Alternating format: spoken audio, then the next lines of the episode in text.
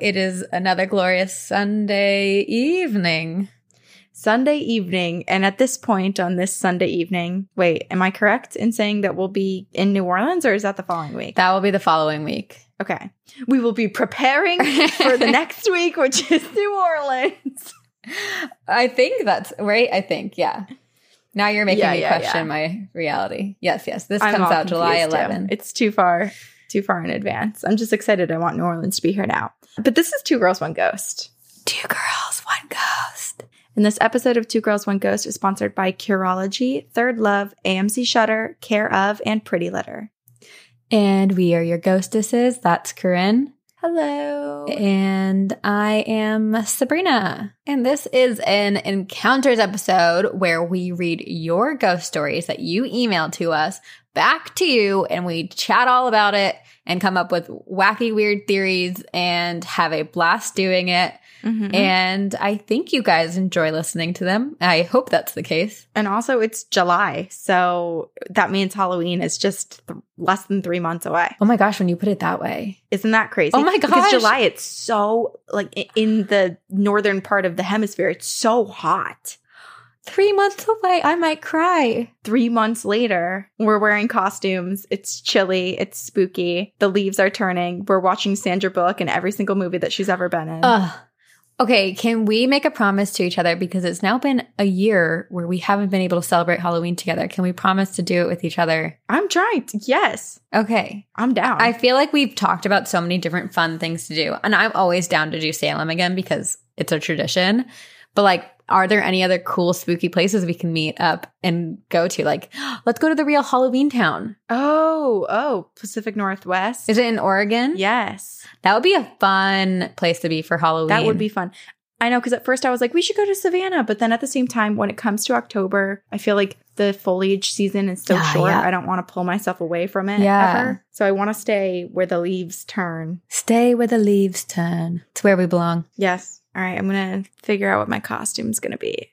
I'm I regretfully did not write down an idea I had the other day. oh, I just remembered it. Oh my God. so glad I could be here for you. I'm not gonna tell you. You never do. Wait, write it down right now. Well, it's something Text it that, to yeah, yourself. if we're together, we could probably do it together. But it's one of yeah. You know, we don't have to talk about something that I'm not actually going to tell anybody about. Yeah, you're like the sneakiest, secretiest Halloween costumer ever, ever. Anyway, we're not here about costumes now. We'll be here about costumes in a couple months when you guys send us all your suggestions and we, In a couple of weeks. What are you talking about? If it's three months away, we need to start preparing now. we need to. The PSA, please let us know if you have costume suggestions. Yeah, always looking for that. We'll repeat them on here for everybody. Maybe this will be the year I don't plan it the week of and I like really go all out and plan it months in advance. I really like your your costume ideas though, because they're just so they're like my Random. yeah, but my brain doesn't think that way. Like I'm just like, oh, I'm this person or I'm like this reference, and you create your own character. I'm like, oh, here's a skeleton onesie that I found that can ship here before Halloween. And what's something weird I can do with it? Let me buy also a weird diagram of body parts that Velcro on and wear it underneath my skeleton Yeah, onesie. and then pretend to eat your organs the whole time we're at the bar. I was great. forgot about that. you were eating your Oh, own body. gosh. So interesting. Good time. Very. Halloween specific. Anyway, let's get to the encounters everybody Please. sent us in. Please. Okay, so this is a story from Victoria and it is called The Clown Ghost. Hey Sab and Corinne. Oh, I love that she, I love that Victoria called me Sab. Okay. I sent a different ghost story, but I just remembered this one and thought I would also send this too.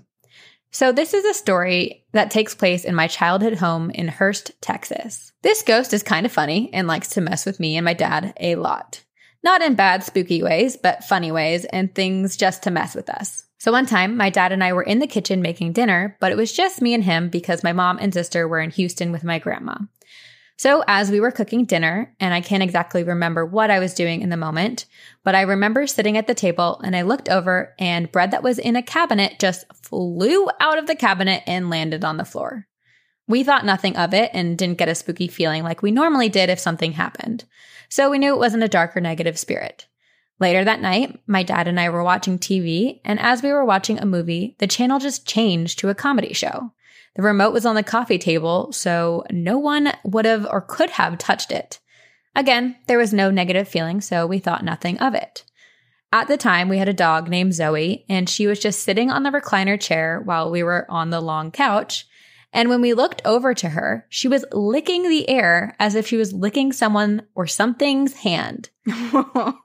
and she usually isn't the type of dog to just let anyone pet her or even lick anyone. So I'm guessing the ghost friend was not a bad spirit. This certain ghost is always trying to mess with us in funny, lighthearted ways. We got the message that it wasn't a bad ghost because of my dog. Anyway, thanks for listening. Feel free to read on the podcast. Keep doing what y'all are doing. I love the podcast. Much love, Victoria. This is sweet. I it's like a great this. way to start this. This is really this is the the nicest encounters we've ever started.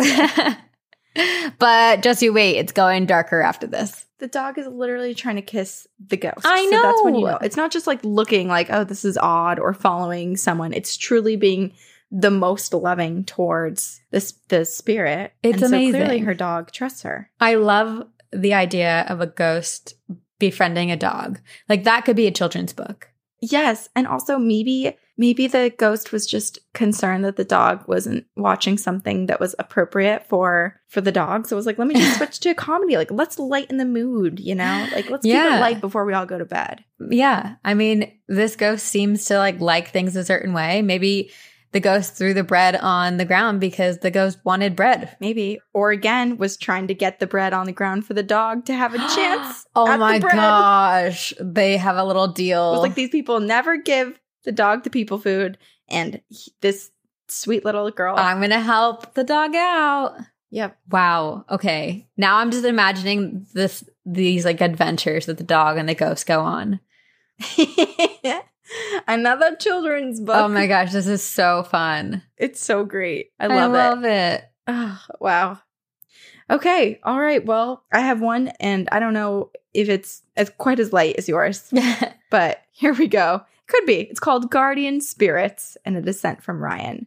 Hello, my name is Ryan, and let me say that I love your podcast. I love watching paranormal shows on TV, i.e., Dead Files, A Haunting, Ghost Hunters, anything on Travel Channel. I tend to work midnight shifts and listen to you guys while I work.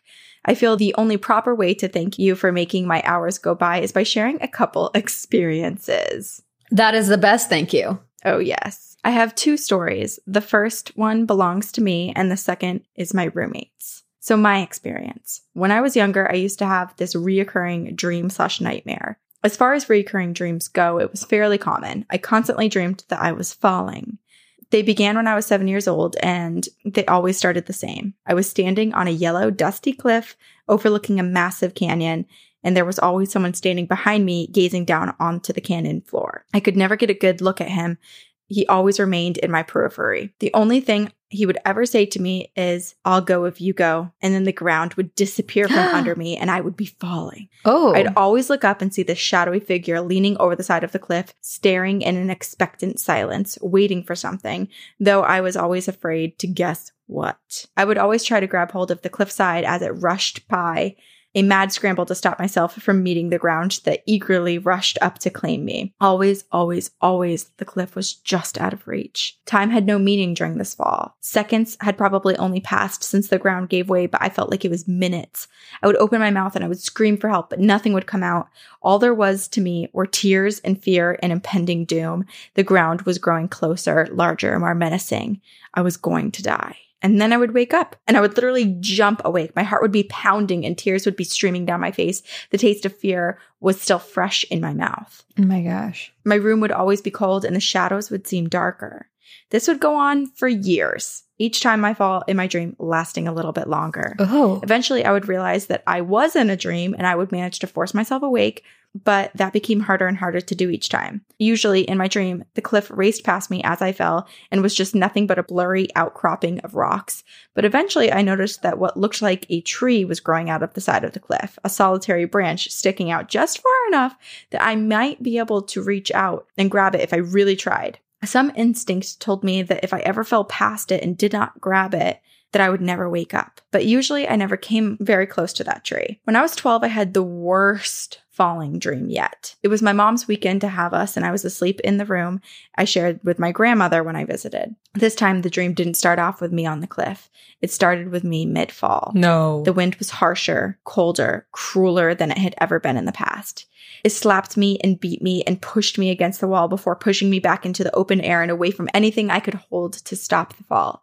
I was aware that this was a dream. I was aware I needed to wake up. I tried hard to pull myself out of the dream like I always do, mentally trying to feel my physical body sleeping on the bed and not the fake body that was falling. It didn't work this time. The Hmm. only way I know how to describe it is if an error 404 file not found sign kept popping up in my head. I need to wake up. I need to wake up. It was all I could think. My tree, my point of no return, was approaching fast. Faster than it had ever done so before, and I tried to grab it as I passed by, my hands actually grabbing hold of it.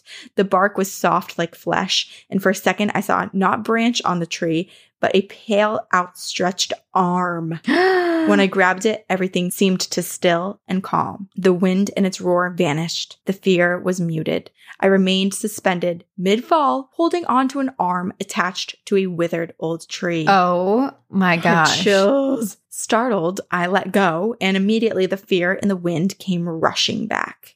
As the tree started slipping past my reach, I knew I was going to die. There would be no waking up this time. I was going to hit the ground. I was going to be dead. My grandma would wake in the morning and discover a dead body in my bed. No one would be able to figure out how I died. My mom would be a hysterical mess, an inconsolable ball of tears. These were all things that I knew would happen. And suddenly the tree moved. Its roots seemed to simply give up and hold on the rock outcropping, allowing it to fall down directly towards me.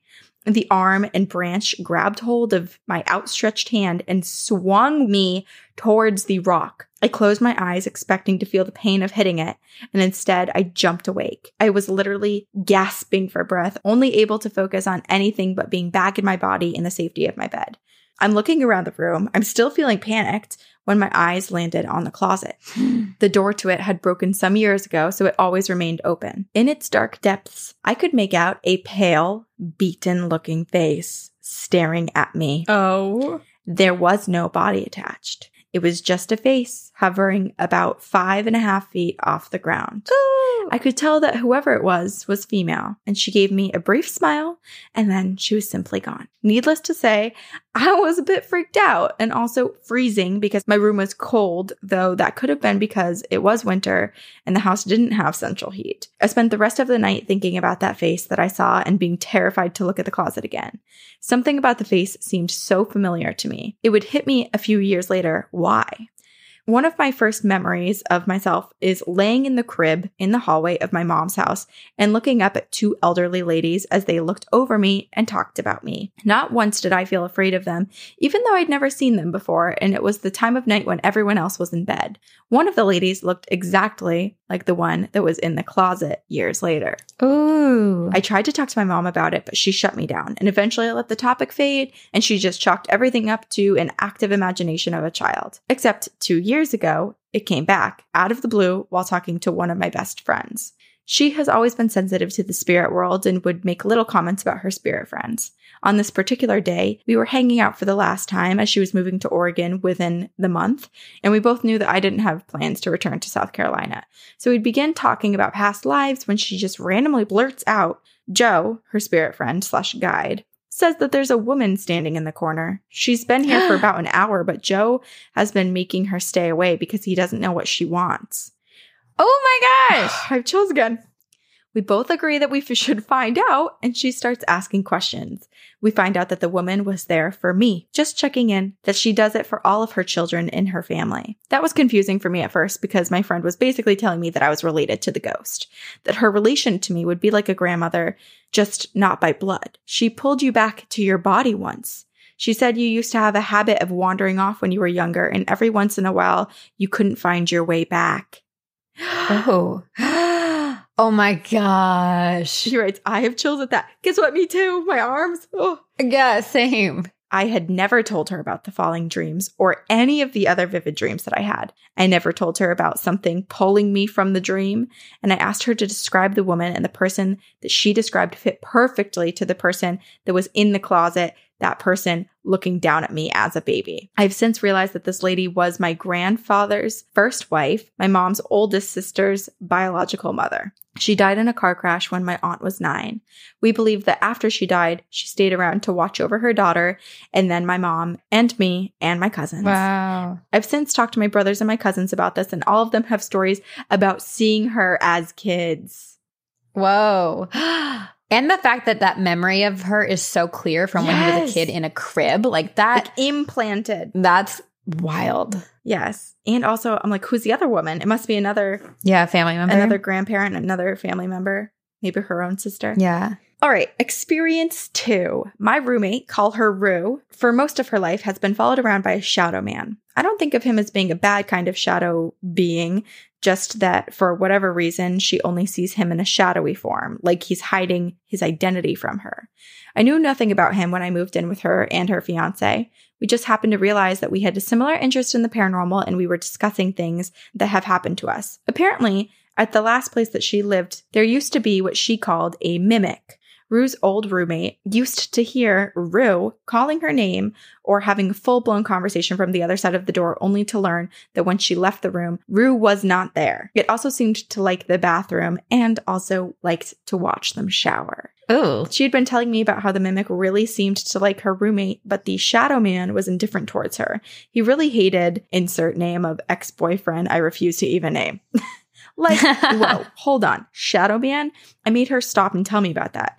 Apparently, she'd seen this thing her whole life, but it was the most active when she was dating her ex. She could tell that it hated her ex, and it seemed to go to no end to let her know and to let her ex know that. That's amazing. I don't know the full details, but it apparently tried to spook her ex away. At first, I thought that this sounded like a ghost that was jealous and wanted to keep her to itself. This theory of mine seemed confirmed when I learned that the shadow also didn't like her current boyfriend slash baby daddy. It seemed to dislike him less than the ex, though, but it still wasn't very pleased by his presence. It was also apparently very upset when she became pregnant and disappeared completely, or so she thought. Shortly before I moved in, her boyfriend moved into the house. Bills were going to be cheaper with the three of us paying. He immediately got an eerie feeling about the house, like he was constantly being watched. He always thought he saw someone out of the corner of his eye, but whenever he turned, no one would be there. There was nothing else to make him think that this place was haunted, but it was just his gut feeling all the same. Then one day, he goes on a walk out the kitchen and happens to look in the mirror that's hung on the back wall in the living room, and standing behind him is the shadow man. Oh. He freaked out, like screams, and leaves the house freaking out. He refused to go back in until Rue was there. He took the mirror down and he placed it in the basement and then proceeded to sage the house. After that, Rue hasn't seen the shadow man in our house again, though she admitted that she has caught glimpses of him outside from time to time. I've come to think of him as being one of her guardian spirits. Recently, she has seen the shadow man loitering outside of her house a great deal, and I think he managed to even get inside once. One day, her daughter was happily playing and then looked into the corner of the room, put a finger on her lips, and went, shh, before giggling. Oh.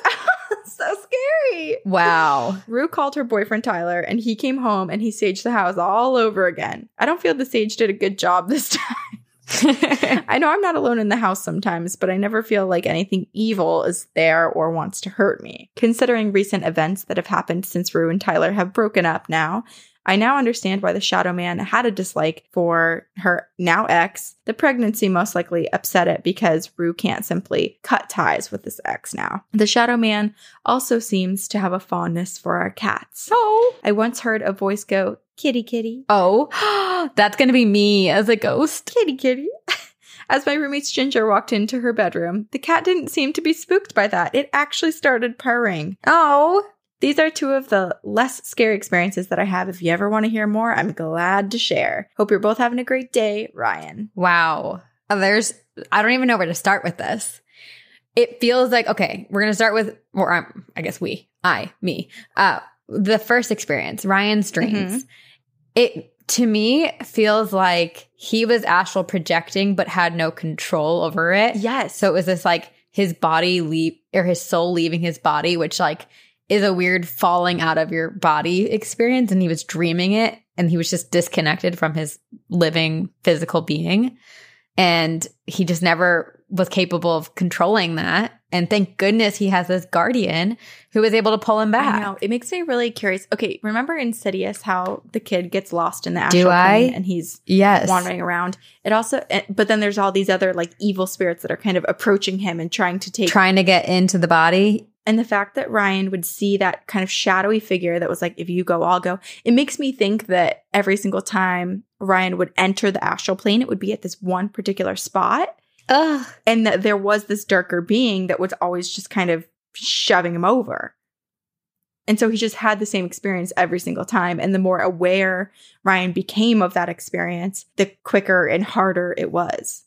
Because the consciousness is- was becoming like present in the astral plane. Right. Oh my gosh. How cool though. I mean, okay, because that all could have happened and he could have seen the woman's face in the closet and that could have been that. But how cool that Ryan's friend came over and was able to, like, through their Mhm. spirit guide, give Ryan answers. How handy to just have a spirit that's like, hey, let me whisper in your ear that there's some lady standing in the corner.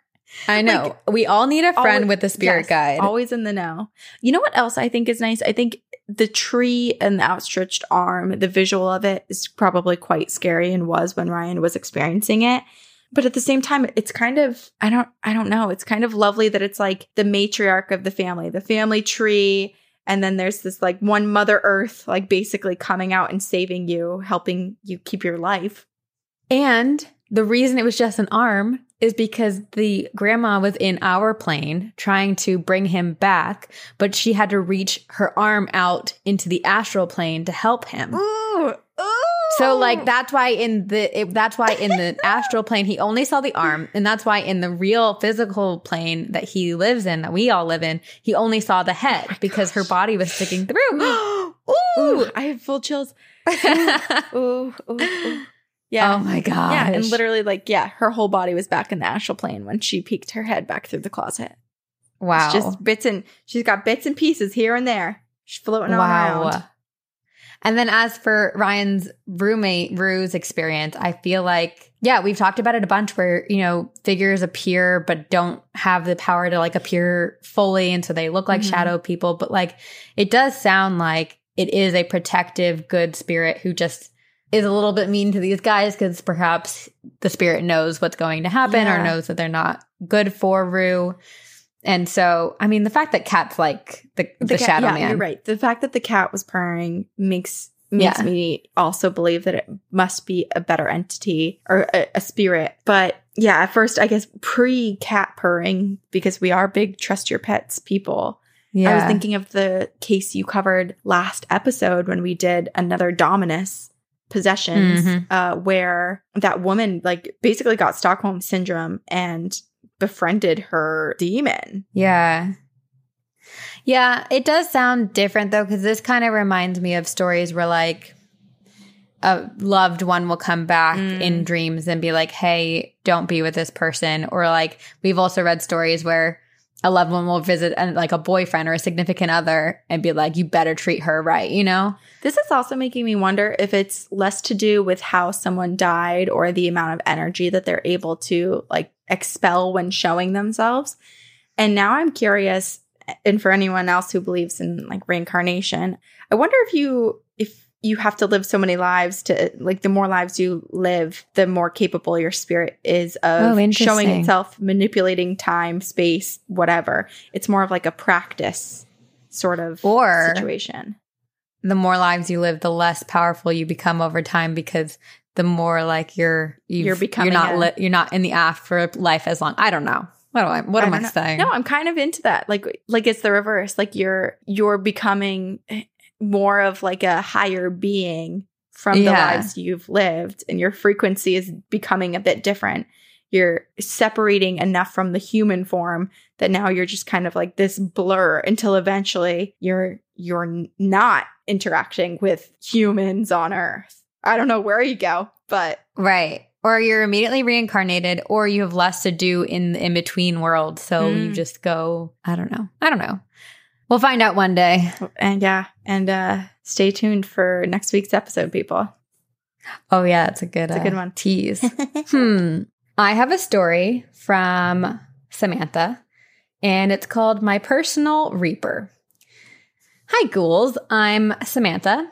I'm 25 years old and I live in Virginia. I've been listening to your podcast for a few weeks and just got to In the Dark, where you talk about the Hat Man. Well, I've only had one paranormal encounter in my life, and when I heard that episode, I felt like I had to tell you my story.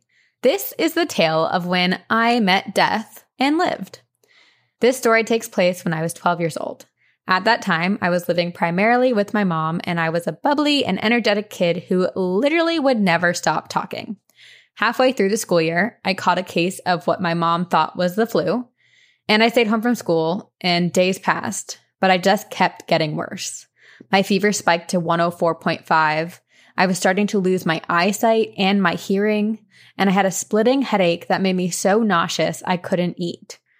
I spent a month in and out of the hospital, and doctors couldn't figure out what was wrong with me as I kept getting sicker. I thought I was going to die, and my mom had the same fear. Toward the end of that month, I was out of the hospital for a bit, and my mom was caring for me at home while I slept almost the whole day, not moving. One afternoon, I woke up from a nap to see a figure standing in my doorway. He was as tall as the door and wore a long brown trench coat and a brimmed hat. When I looked closer to make out his facial features, I realized he didn't have any. He was just a shadow. I knew instantly that I was looking at death, the one that was going to take my spirit away. But I felt absolutely no fear. As I stared at him, he lifted his hands and beckoned to me as if to say, Come with me. I silently shook my head and thought, No, not yet. And he tipped his hat to me and then disappeared from my doorway. Since that vision, I think about death almost every day. I'm highly sensitive and always looking for meaning in my life, and I'm certain that seeing my hat man, or death, has changed me deeply. I guess he recognized the strength of my spirit or my resolve and gave me more time. Not sure. Well, I hope you enjoyed my tale, since listening to your podcast, my eyes are open a little wider and I look a little harder for another glimpse of that world. Thank you for all you do and see you on the other side, Samantha. This is so interesting because Death arrived to her door, but then also knew that it wasn't her moment. So I'm like, what's the purpose? Was she just enough in this state where, like, maybe death always kind of shows itself to people when they're getting close to a point, but she was just in this, like, feverish state where she could actually see and interact with death? Yeah. Or are there certain cases where because Samantha had been dealing with so much pain for so long, Mm-hmm. it death appeared and was like, "Do you want to leave this life?" And Samantha said no. Oh my God. I have, I don't, I feel like I'm going to cry. Like, my body is prickly with goosebumps. I'm also just so curious. I mean, did they ever figure out what was going on with Samantha? I mean, she's I know. 25 now, so it sounds like she's much better and got over that, but it's so scary for months. Oh man, I know for months. That just yeah, I feel like you just rocked my world with the with the paranormal world giving the option for people to take their pain away or not. But then it's like, okay, I don't know if that's necessarily true because then you hear of like, you know, other sad stories of people who are in pain for so long Mm-hmm. and there is no reprieve or, you know, Right? Maybe it's just entirely random. I, I guess we'll never really know. I guess we'll never know. But my gosh, I mean, at least death comes polite, knocks, wears a top hat, really, Yeah, yeah. Just- Knox tips his hat. yeah, has it together. True businessman. I like that. It's so interesting. Well, now I'm thinking about the episode we're recording for next week too now because it's like it's so interesting like where people, you know, how when I'm sleeping I feel like I'm more inclined to see or experience things because I'm just in this like relaxed state and my Mhm. conscious mind isn't, you know, impeding with my subconscious mind or whatever it is. I feel like that's very similar with like on the brink of death. You're just in a more vulnerable, open space. Right. Have you seen the movie Soul yet? Yes, I have. Okay. I couldn't remember, but I just always think about that the sign thrower guy who is Oh, just yeah. meditating the whole time he's working and he's just in the astral plane, just so aware of life. I need to get better at meditating. I'm so bad at it. I'm not great at it either, but you know what's an interesting urge that I have? I feel like every time I feel like I need to like meditate and be connected, I just feel like I have to be on grass. Like I have to be on ground. Oh, whoa. I feel like I'm way better and way quicker to that result and result of feeling more connected and, and being able to like slightly meditate if I'm on earth. But for some reason, I cannot do it if I am just on concrete. Interesting. That kind of makes sense though, uh-huh. because it's like not natural. You're not really connected to the ground. You're connected to something that man put there. More synthetic. Yeah. And the earth gives off energy. So maybe it's just channeling energy a little bit more into my body. It's easier. What if you meditate over like a bed of quartz? What if I am Avatar the Last Airbender? That's where you go to. what if I'm Santa Claus? Oh, actually, if anyone has seen Avatar: The Last Airbender, which is only like two seasons, and it's on Netflix now, so if you didn't watch it as a child, you can watch it now. Mhm. But the other day, I was in my apartment when I was still living in Beacon Hill, and there's a little kind of alleyway that cuts through to the bars and to the main street right next to my Mhm. old building. And this group goes by, and it's like 10 p.m. on Saturday, and this group goes through the alley, and it's it's a little tunnel, and so one of the guys starts singing the song from Avatar: The Last Airbender. They go, "Secret tunnel, secret tunnel," and no one else in the group started singing with him, and I was so tempted to open up my door. You should have. the song, That would have been uh, amazing. outing myself as a '90s kid. Nothing wrong with that. Nothing wrong with that. All right. I have an email from our listener, Alex, and it's titled A Civil War Soldier Lives in My Basement. Oh, that's so cool. that's interesting. For, for a minute, when it started, it, she wrote, Hi, Ghostesses, Leia and Nick. But in my brain, it said, Hi, Sabrina, Leia, and Nick. And I was like, What the hell? Oh, no, but we're, I am included. Okay. Hi, Ghostesses, Leia and Nick. I just discovered your podcast a few weeks ago, and I'm so happy that I found a community of believers in all things spooky and paranormal. When I was 13, my family moved to a new construction house in the middle of the woods in Maryland. My game room slash TV room was in our basement. From the moment we moved in there, I always sensed a presence. There was always this darkness lurking down in the dead end of the hallway that led to two storage rooms and a bathroom. I was always afraid to go down there alone, and I would run up the stairs to escape the scary every time I went back upstairs. One day, I was home alone during the day, and I was in one of those storage rooms looking through my dad's DVD collection. I heard a noise coming from the bathroom and turned to the door to see a full bodied apparition of a man carrying what looked like a gun, wearing a military uniform, and walking from out of the bathroom and down the hallway. I froze, trying to convince myself that it was my dad. I ran out of the room. I turned down the hallway. Nothing was there. I ran upstairs. No one was home.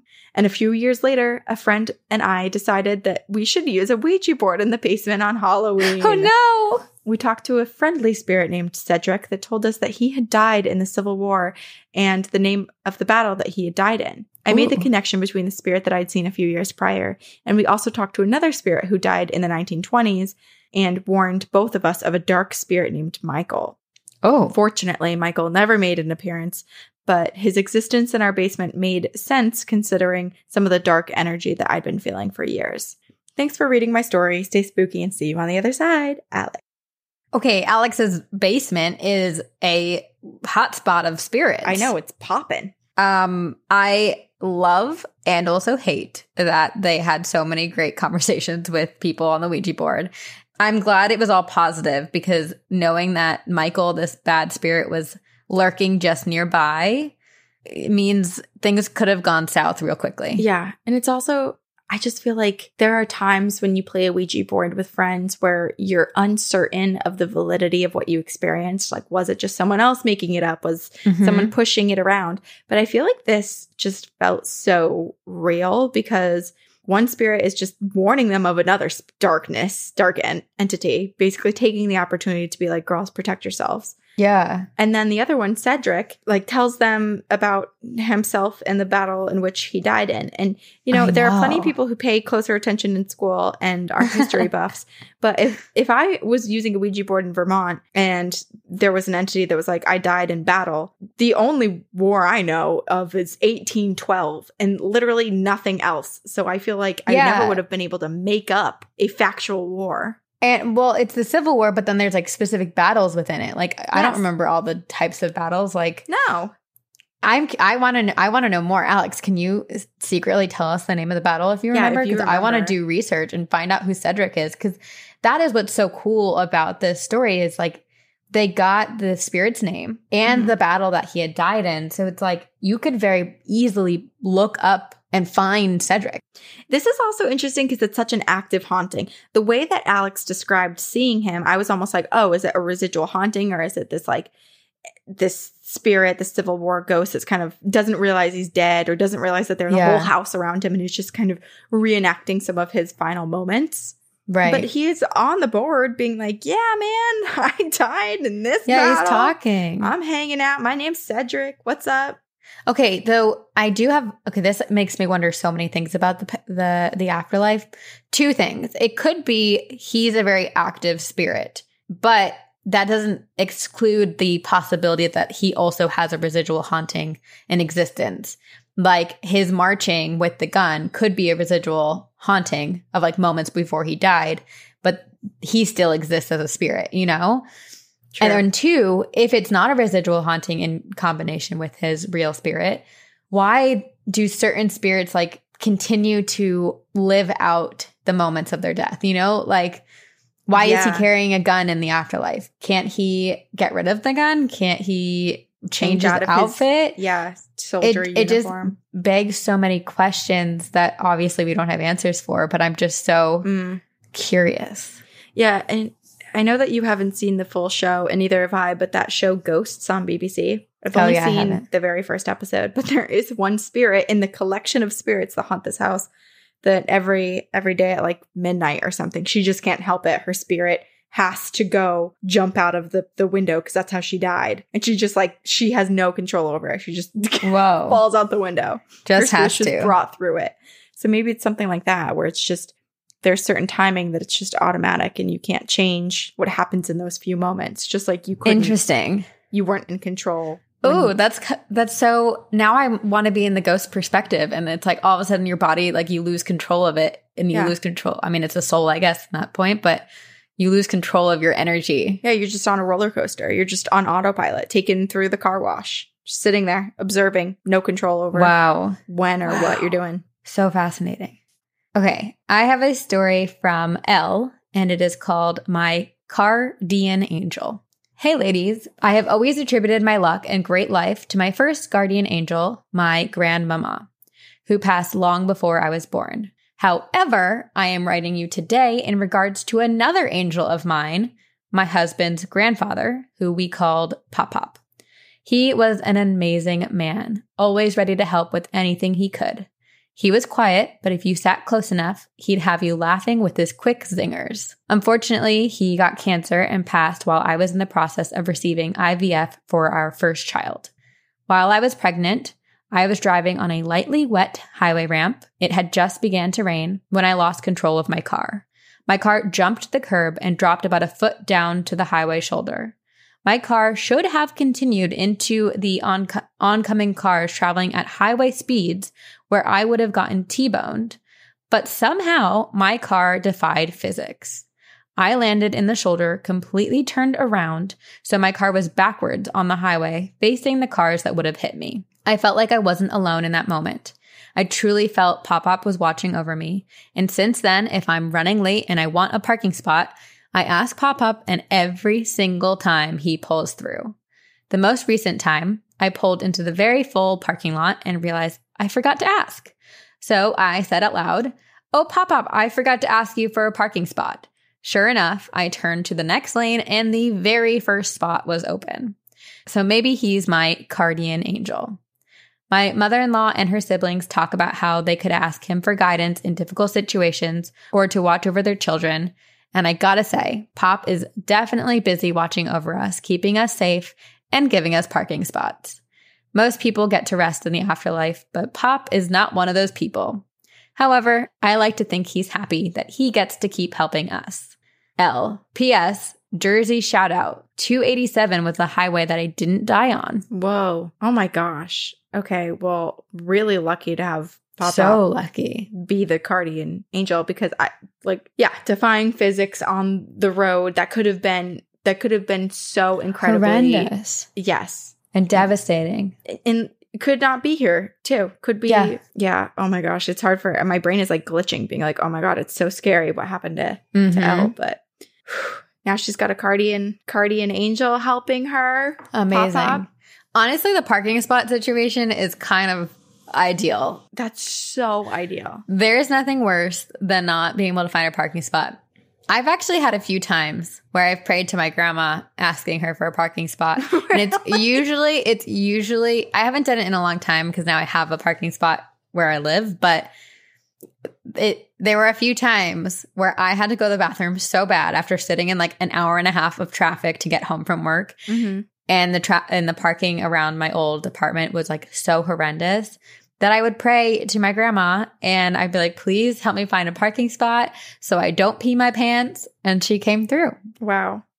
Man, I guess I need to start praying for parking. I usually just pray when I'm on an airplane and there's turbulence. yeah, that's always But- scary. Yeah, no, this is a good this is a good use of uh connection to the other side. May Yeah. as well let it benefit you a little bit. A little bit. Yeah. Okay, I have an email from our listener Anne Louise, and it's called Two Dreams: Paris Catacombs and an Evil Mother-in-Law. Oh, Hello, lovely ghostesses. This is my first time writing in, although I'm forever thinking of how to write all of the stories that I have to share with you. I've been listening to the podcast for over a year now, and I've introduced my hairstylist and my daughter, who lives in Brisbane, Australia, to your podcast. oh my gosh. Pyramid scheme. Sadly, these are the only two people in my world who are into all things ghostly. But can we say hello to my daughter, Saskia? This will make her year. Hi, Saskia. Hello. Hello. Hello. No, that's British. Oh, oh my gosh. Oh, I'm- No. No, shame, shame, shame. I never You were going Pirates of the more. Caribbean too. You were like, hello, Poppet. That's too Oh, good. We're keeping I'm that. Nigel Keep it in. Thornberry. I'm sorry. A- apologize. apologize. Jesus, what is happening to me? Honestly, Saskia, you point, broke Corinne. I don't care where you live. I'm just sorry. Sorry to everybody out there for this. What's happening? Okay, let me stick We'll to move the on. script. Written Yeah. words, not words Yeah. out of my own brain. okay. I became a Patreon donor last October because I started feeling guilty for all the hours of entertainment you provided me with for free. That's so sweet. oh, well, that's really you. nice. I love this podcast so much. I love the two of you so much, and I wanted to give something back. Because I'm on Patreon, I learned last week that your next episode topic is global hauntings, and I wanted to share my global haunt. So without further ado, let's talk Paris catacombs. I visited Paris in September of 2017, and oh, did I ever fall in love with this city. One of the things I really wanted to do while I was there was visit the catacombs. So I stood in line with my mother, my companion for the trip, in the hot Paris April sun for over two hours, and it was so worth it. One of the reasons you have to stand in line for so long is because they stagger the entrances. So when we were finally able to enter and descend the stairs into the tunnel, we found that we were alone with the people ahead of us far along in front of us and no one yet behind us. It was so awesome. The catacombs did not disappoint, but far from feeling scary or haunted, it was actually rather a peaceful place. Seeing all of the skeletons, the skulls, etc. was somber, a sad experience, but not scary. I took loads of photos, captured nothing, felt nothing.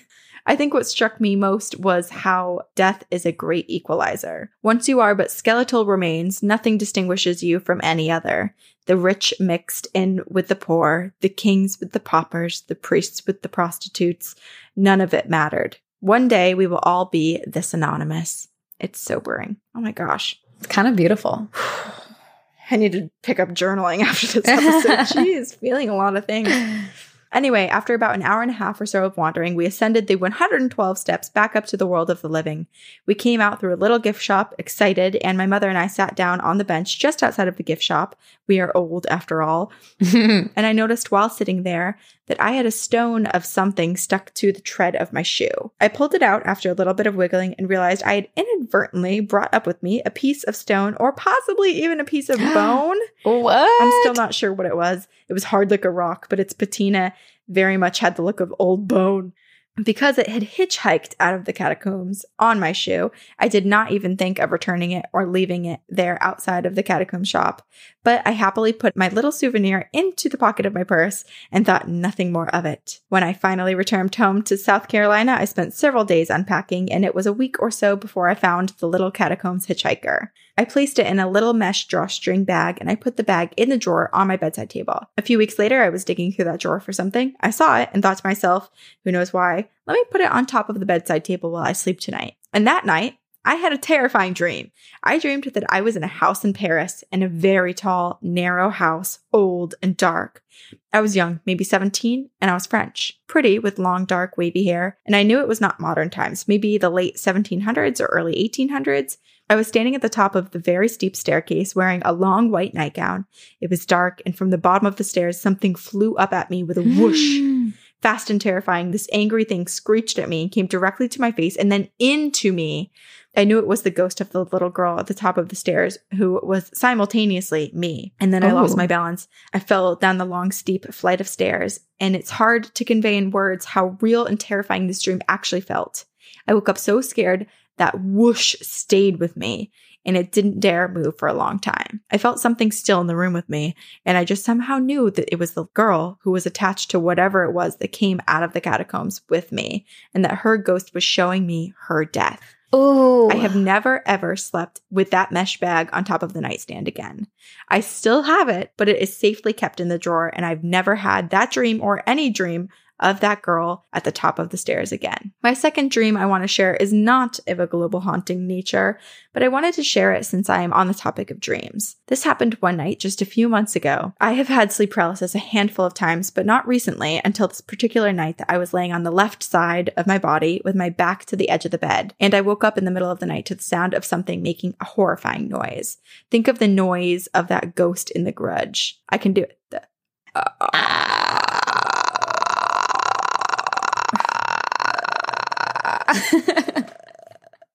that So horrible, scary, terrifying. sound. I could feel something just behind me, but could not move. Ugh, honestly, I think I would just simply perish in this moment if I heard that croaking noise. from behind you too. No. Anyone who's had sleep paralysis knows this frustration, awakening to the knowledge that there is something there, bad, and in a dark room with you, and being unable to move or confront it or to scream for help. And this thing went on with its noise. And I went on, unsuccessfully trying to move and scream. However, incrementally, inch by inch, I managed to turn over enough just so I could see what was there. There was this old, wrinkled, evil looking woman propped up at the head of the bed, staring down at me with hate in her eyes. oh. The crazy thing was that I recognized her as my ex mother in law, grandmother to my children, looking far older and far more evil than she ever had in life. I managed to force myself out, scream, and yelled, Get away from me, you bitch! And the spell was broken. She disappeared and the noise went with her. I could move, but again, I was too scared to actually get up to turn the light on or do anything for quite some time. I thought my husband, who was in the other room, might come running. My scream had been so loud, but he did not. That noise that she made and the image of her face stayed with me for weeks, and I dreaded going to sleep for a while. But the crazy thing about this dream is that a few days later, I was talking to my son in his 20s who lives in New York, and I mentioned that I had this terrifying dream about his grandmother, and he said, Wait, when? So did I. What? Two nights after my dream, he had sleep paralysis and he woke up to the figure standing outside of his bedroom door. He could not move, he could not scream, and the figure was menacing. Ah! It began to move closer into the room, and all he could do was watch. As it moved to the light coming from the window, he realized that it was his grandmother with the most evil look on her face just staring at him.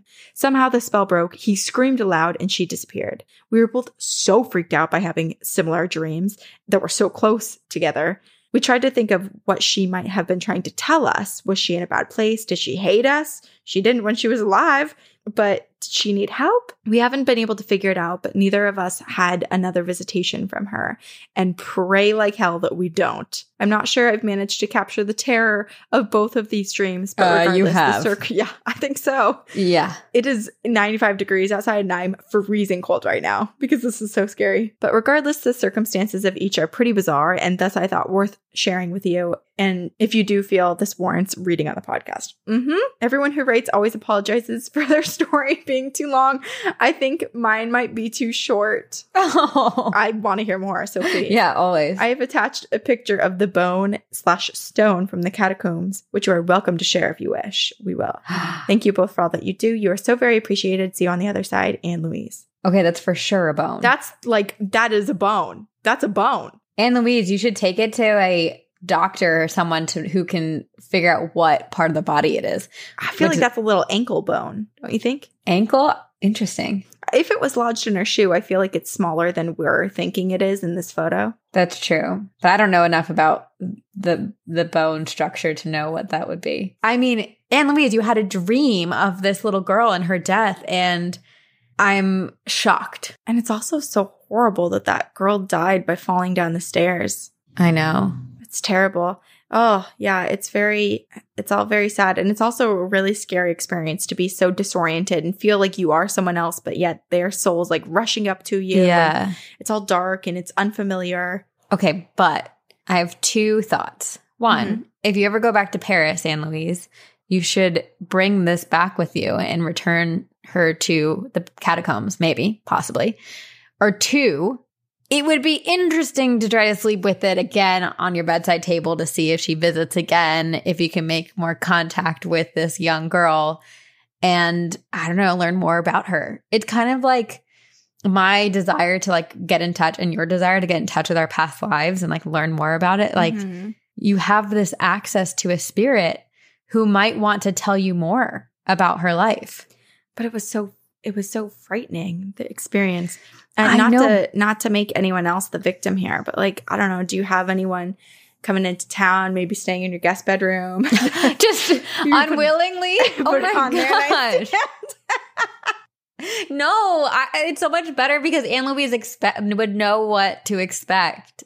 Ugh, Corinne, yeah, just- I'm never sleeping over at your place ever. Oh, please. I have, there's, what antiques fine. are you going to put on my bedside table that I'm not aware of? There's like just a million to crystals everywhere. cause me nightmares No, you're fine. until you sneak something onto the bed. No, no, no, no. The other day, I, I I, don't like, trust you. I, I can't remember what I was saying, but I, I like jokingly, I guess not really jokingly, but like basically called Brian my protector. I was like, oh, my protector. And he was like, you're a protector. You're the protector with all your knives and crystals. I was like, yep. He's not wrong. Yes. But okay, this version of her mother in law, because I was thinking that her mother in law in life, I was ready for Anne Louise to be like, she was a terrible person. We had a horrible relationship. I know. That's what I was expecting too. but it was so shocking to them because Yeah. mother in law liked them. Like, it's weird. And the fact that she came to both Anne Louise and her son within a couple days, it does kind of feel like she was trapped somewhere, like Yeah. something bad was happening and she was trying to reach out for help. But she was just in this horrible, terrifying state where she, Yeah. It, kind of reminds me of Haunting of Hill House, where it's like yeah, this haunting that seems terrifying, but it's actually just some, it's a call for help or it's like Mhm. a plead for something. Or, I mean, the alternative is it is a terrifying haunting and there's a evil entity that's mimicking her mother-in-law and her son's grandmother and trying to terrify them with something that they knew right. or someone they knew. And I don't want to be like, oh, let's think the worst of what happened to your mother in law's soul. Cause, cause I that's hope that's not the case. Yeah. upsetting to hear. But also, after we just read that one email about falling and like basically being stuck somewhere in the astral plane and other beings being able to take over, I wonder if if she is being like manipulated and used by Oh. an evil entity that's kind of you know Oh. Half controlling not. her and her will to to get help and to like find her loved ones and find that connection again was strong enough in those moments that she was able to visit Anne Louise and her son. But Otherwise, she's in this like horrible. That's awful to think Yeah. about. I really hope it's not the case. Same. And if it is, like, what do you, what can you do? How do you, how do you try to help? I don't know, but do you remember a few encounters ago, or maybe it was in a regular episode, we read one email where our listener was like riddled with darkness and had this evil entity attached to her. And I think it was her boyfriend's mom traveled to the astral plane and rid Oh, her of this creature and like wouldn't talk about what it looked like because it was so dark and so creepy. So I feel like you need someone who has that ability, like maybe a shaman or some spiritual healer or practitioner or someone who's just like really in tune and and has the ability to do that. Where to find them? I don't know. I don't know either. And I wish I were like that confident and cool and capable in my abilities in the astral plane to be able to do that. Yeah, to wander around, to have actual control over where you go and who you see, and then to battle demons. It's like Ed and Lorraine Warren, who I am constantly, rest in peace, but like constantly mesmerized by the tales and like the experiences and things that they put themselves through in Yes. order to help others. Yeah, they just sought the most horrifying situations throughout their entire life. Normally, most people run from those Right. situations, but my gosh, yeah. Wow. So fascinating. Okay. I have a story that is from Melissa. It is called Voodoo Doll Nightmare. Hello, ladies. My name is Melissa. I'm a big fan of your podcast, and it makes time at work go by fast. I am originally from Haiti. I am familiar with the voodoo religion, although I do not practice it, but my grandparents do. So, this is the story of how my uncle almost killed me because of a dispute with my dad. My dad and uncle do not get along. They have had an ongoing feud for as long as I can remember. Just like the Dias de la Muerte, voodoo practitioners celebrate the days of the dead by having some ceremonies, cooking food, and offering them to the Lua. That day, I woke up with a mild neck ache, to which I complained to my mom, and she dismissed it as probably me sleeping badly, and we went on with the day. My grandma had invited a voodoo priestess to our house and was getting everything ready for her ceremony when the priest took notice of us observing as innocent bystanders and told her that there was a bad spirit attached to my neck and was causing me pain and proposed to help chase it away. The moment this man put whatever mixture he had in a bowl on my neck, it seemed to aggravate whatever demon that was squeezing my neck, and the pain escalated a hundred times worse. He then told us that this was normal and that by the end of the day, I should be fine. But oh my gosh, boy oh boy, was that man wrong. By the afternoon, I was on my bed, in tears, unable to support this agonizing pain, to the point where my grandma had to interrupt her ceremony and come check up on me. She stood in the doorway of my room and was just observing me really weirdly. And then she asked if I really was in this much pain or if I was being overdramatic, to which I literally screamed at her to make whatever this was stop. She told me to get dressed and to follow her. We headed towards the house of a Freemason that lived in my neighborhood, and the moment we arrived, the Mason told her that he was expecting us and that if she had waited any longer before coming to him, I would have been dead before sunrise. He allowed us into a room that had pictures of voodoo saints, bottles of rum, perfumes, and candles that littered the floor. He then proceeded to talk with the Lua and asked them for help. He started mixing leaves, perfumes, and other ingredients in a bowl and started patting it all over my neck. Once done, he then asked me to tell him about the dream I had the previous night. I looked at him confused because I couldn't remember for the life of me about what I had dreamed, and I told him that. He told me not to worry and that by the time I reached my house, I would remember. He then sent us on our way after briefly talking to my grandma and explained to her that her son, my uncle, was the one who sent this evil spirit after us.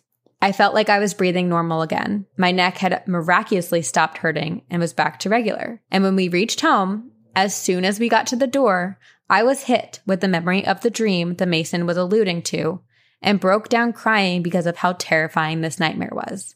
In the dream, we, my family and I, were running away from something while inside of the house. It was a two story home, and for some reason, everyone was trying to make it to my grandma's room. It was her house, and if we made it there, we would be safe from whatever was hunting us. My sister and I were the last to go up the stairs. I was running in front of her, and she was right behind me when she fell down. me, being the overprotective one, proceeded to push her in front of me towards the room where everyone else was, and then I blocked the entrance from whatever was approaching with my body. Dumb idea. I don't know what pushed me to want to play the hero, but apparently Nightmare Melissa likes to volunteer as tribute. Going up the stairs was a little Raggedy Ann doll wearing a red dress. She was, for some reason, missing her head. A headless doll was walking slowly up the stairs. No. As if a doll weren't terrifying enough. For each stair she went up, she grew an inch taller. And by the time she had reached us, she was huge and proceeded to open her arms and then hug me, and everything went black. I have plenty more experiences I'd love to share with you all, like the time I almost burnt myself to death twice. Melissa. Wow. What a way to end. I know. A cliffhanger and also just just no sign off, just the end, Melissa. She gets hugged by a headless doll. Yeah. I mean, it's clearly it's a nightmare, but it was real, right? Like this something the uncle sent this evil thing to the family. And because Melissa was the last to make it into the grandmother's room and decided to block the doorway with her own body, this entity latched onto her. I'm also imagining that like tale from Scary Stories to Read in the Dark, I think, where there's the entity like piggybacking. Oh, yes. It also makes me think of the there's an American and a Jap- original, I think Japanese movie called Shutter, where there's yeah The camera one? yes, and it's just the the Ugh. spirit is just yeah attached Latched around on. the neck, like on the shoulders. It's so Yeah. creepy. I'm very curious too about I don't know, just like voodoo and the ability to use like herbs and substances and things to like know what's happening to find the cause of a haunting, to treat a haunting. Right. Well, especially because the first priest, the voodoo priest, whatever they mm-hmm. did wasn't correct, you know?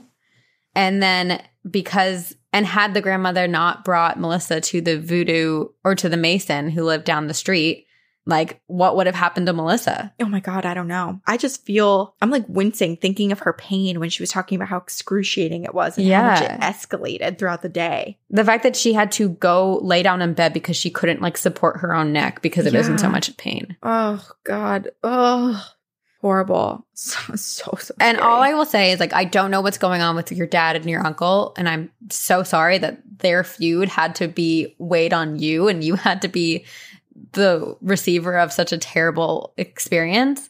But to anyone out there, no matter how much hate you have in your heart, do not curse someone. No. Don't send a demon after them. No, because yeah, what the I feel like even if you're like, oh, I just want someone to have one day of bad luck, you have no idea what that could look like. You don't know Yeah. what it's gonna spiral into. I feel like it's the classic tale of asking for one thing and it just being so, so much worse. I've just yeah, karma. Just don't don't do anything bad. Don't do it. Don't do it, especially because you don't know it might go to someone else Mm-hmm. that you didn't intend it to. Poor Melissa. Poor Melissa. And also poor C, because C emailed and said, born with a demon. Oh my gosh. Hey, ladies, I love the podcast. It's nice to hear a good paranormal discussion happening.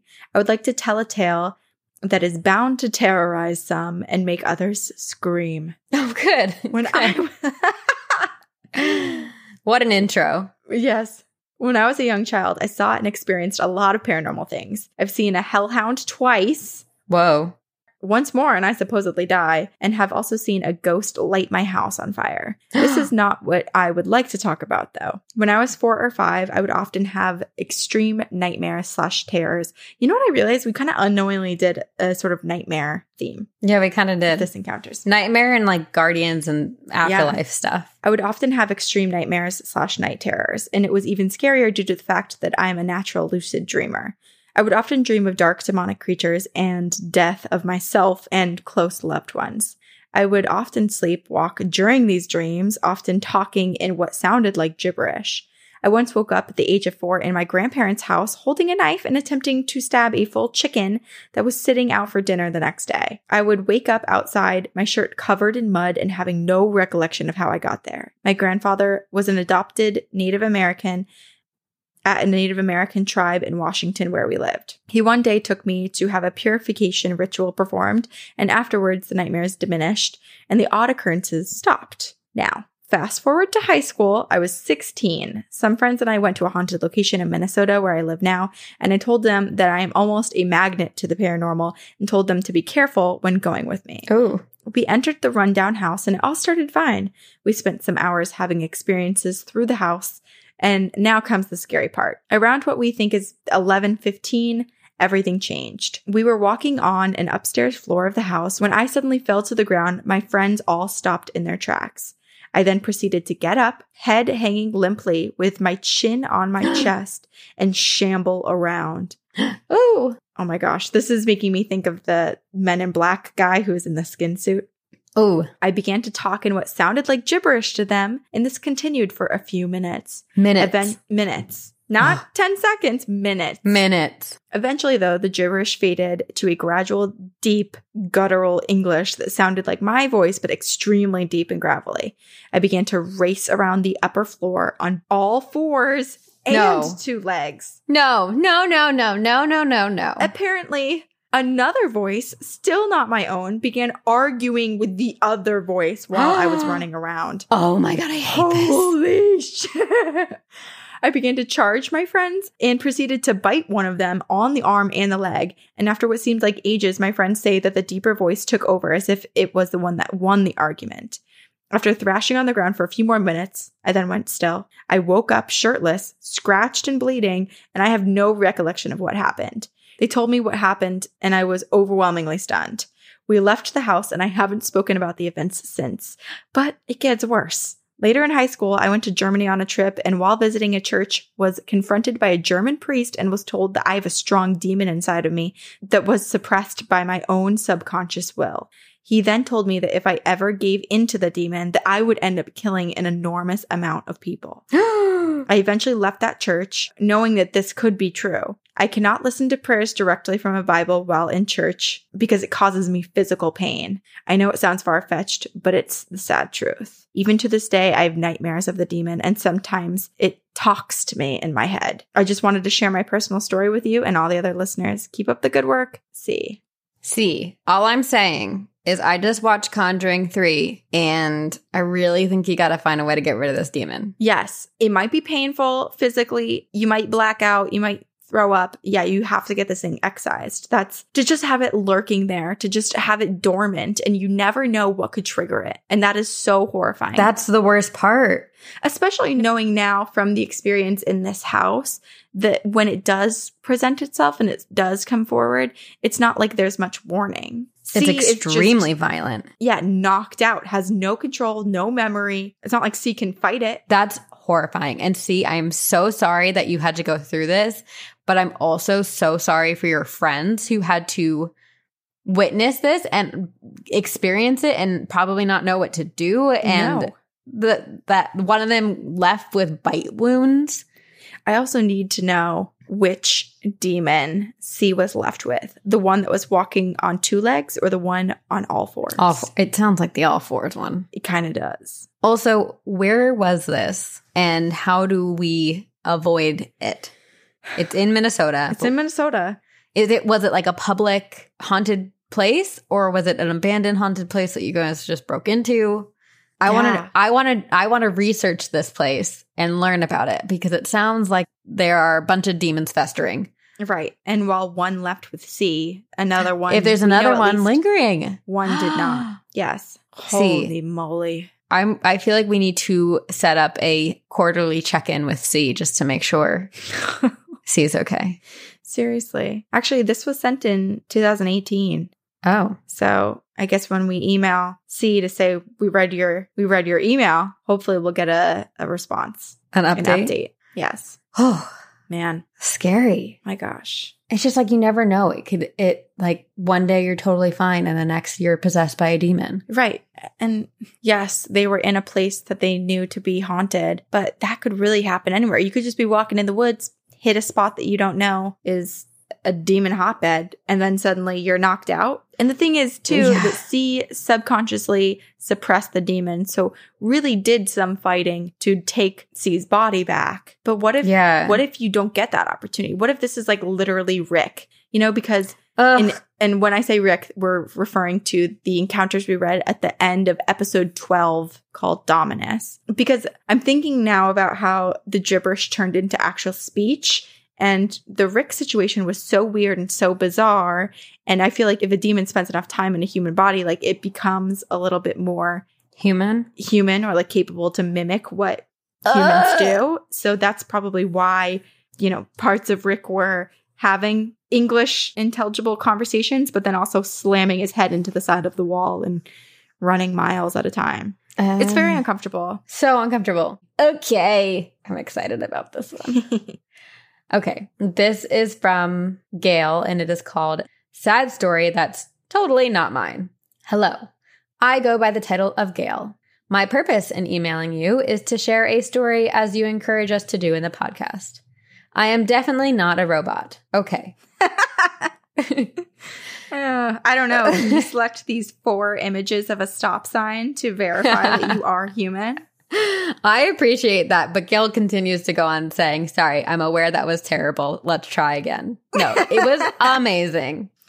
Hello, ladies. I have a story. Well, it's not really my story, but when I was in high school, a ghost hunter came to my school in an assembly to talk about things and what it was like being a ghost hunter. That is so cool. I am sure you can see where this is going.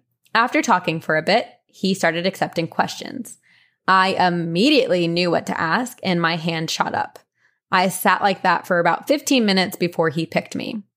And I asked what his scariest experience was. Great question. As I asked, I could immediately see his expression change. He let out a forced laugh as he stated, Well, one time I was investigating an old home and my flashlight started to flicker. The end. That was so disappointing. That was the story. Well, anyway, as we started to leave the auditorium, all hell broke loose as everyone lurched for the doors. But me, being smart, decided to go around to the other side of the room and walk out of the emergency exit and walk around to the main doors. As I walked out, I saw the ghost hunter sitting on a bench, smoking a cigarette. I tried to be as incognito as possible and sneak around without him noticing. But of course, it didn't work, and he looked up at me. So I just pointed at the cigarette and said, Those aren't allowed on campus. So he sighed and put it out on the ground.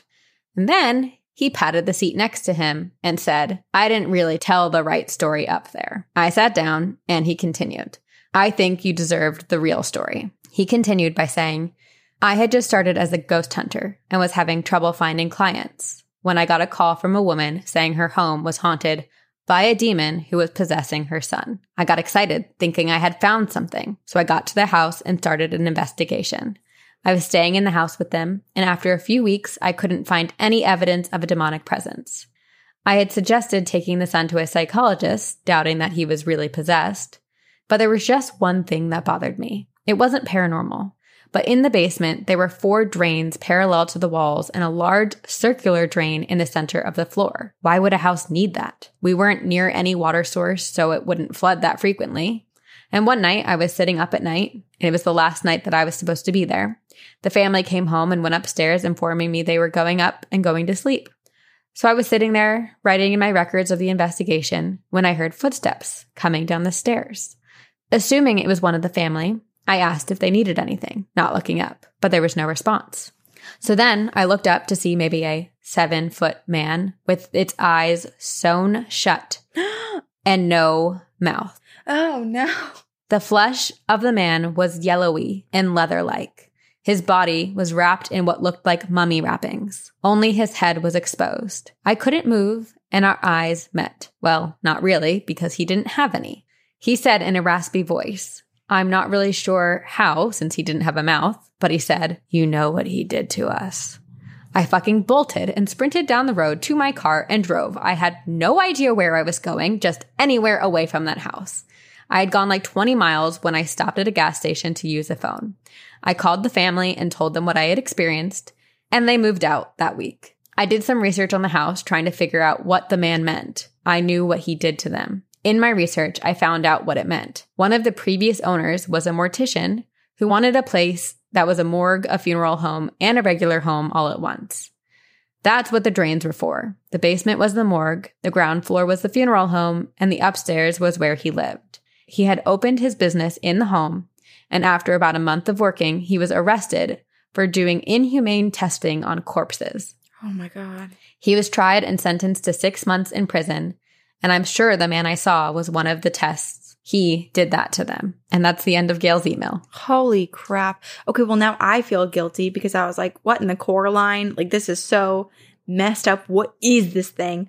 But now it's it's this poor soul that was that had to watch its body be manipulated and mistreated by someone who that person's family entrusted with their remains. I know. It's so upsetting and awful because it still happens today. Remember, there was like that massive story maybe last year where like they Yes. found just like the terrible conditions in these in autopsy rooms and just like well, there was that one guy that was the one guy who was arrested for he was like Frankensteining bodies. Yeah, they were calling him like the human centipede Ugh. guy. And I mean, during COVID too, like there was a lot that was protocols were just thrown out the door Yeah. because they were So many bodies. overcome with the number of Yeah. yeah bodies that they that they had. Jeez. Uh, it's just so I'm curious what the hauntings were, like what the family was experiencing to think that their son was possessed. And was he possessed or was he just seeing all these spirits that were, you know, from this time and this horrible experience? Right. And also, I think it's so interesting how oftentimes in these experiences of stories with like ghost hunters and paranormal investigators, how they'll camp out in a house and they won't see anything or experience anything until the very last day. Like this was the last Yeah. day this ghost hunter was supposed to be there. And True. of course, that's when he saw something. I know it's never immediate. I mean, sometimes I guess it is, but it's interesting that it even did happen at all. I guess maybe maybe the spirit just needed to feel him out Mhm. or was suddenly aware that this was the moment and the moment was about to be lost if they didn't act on it. right. I don't know. All so creepy. So I can't creepy. even like seven feet tall too. That's that's what's confusing. I mean, people can be seven feet tall, but that just immediately makes me think of Frankenstein body. yeah, or like Yeah. I don't know, Slender Man, like all the tall. There, I feel like there's so many tall cryptid creatures and spirits and entities. Yeah.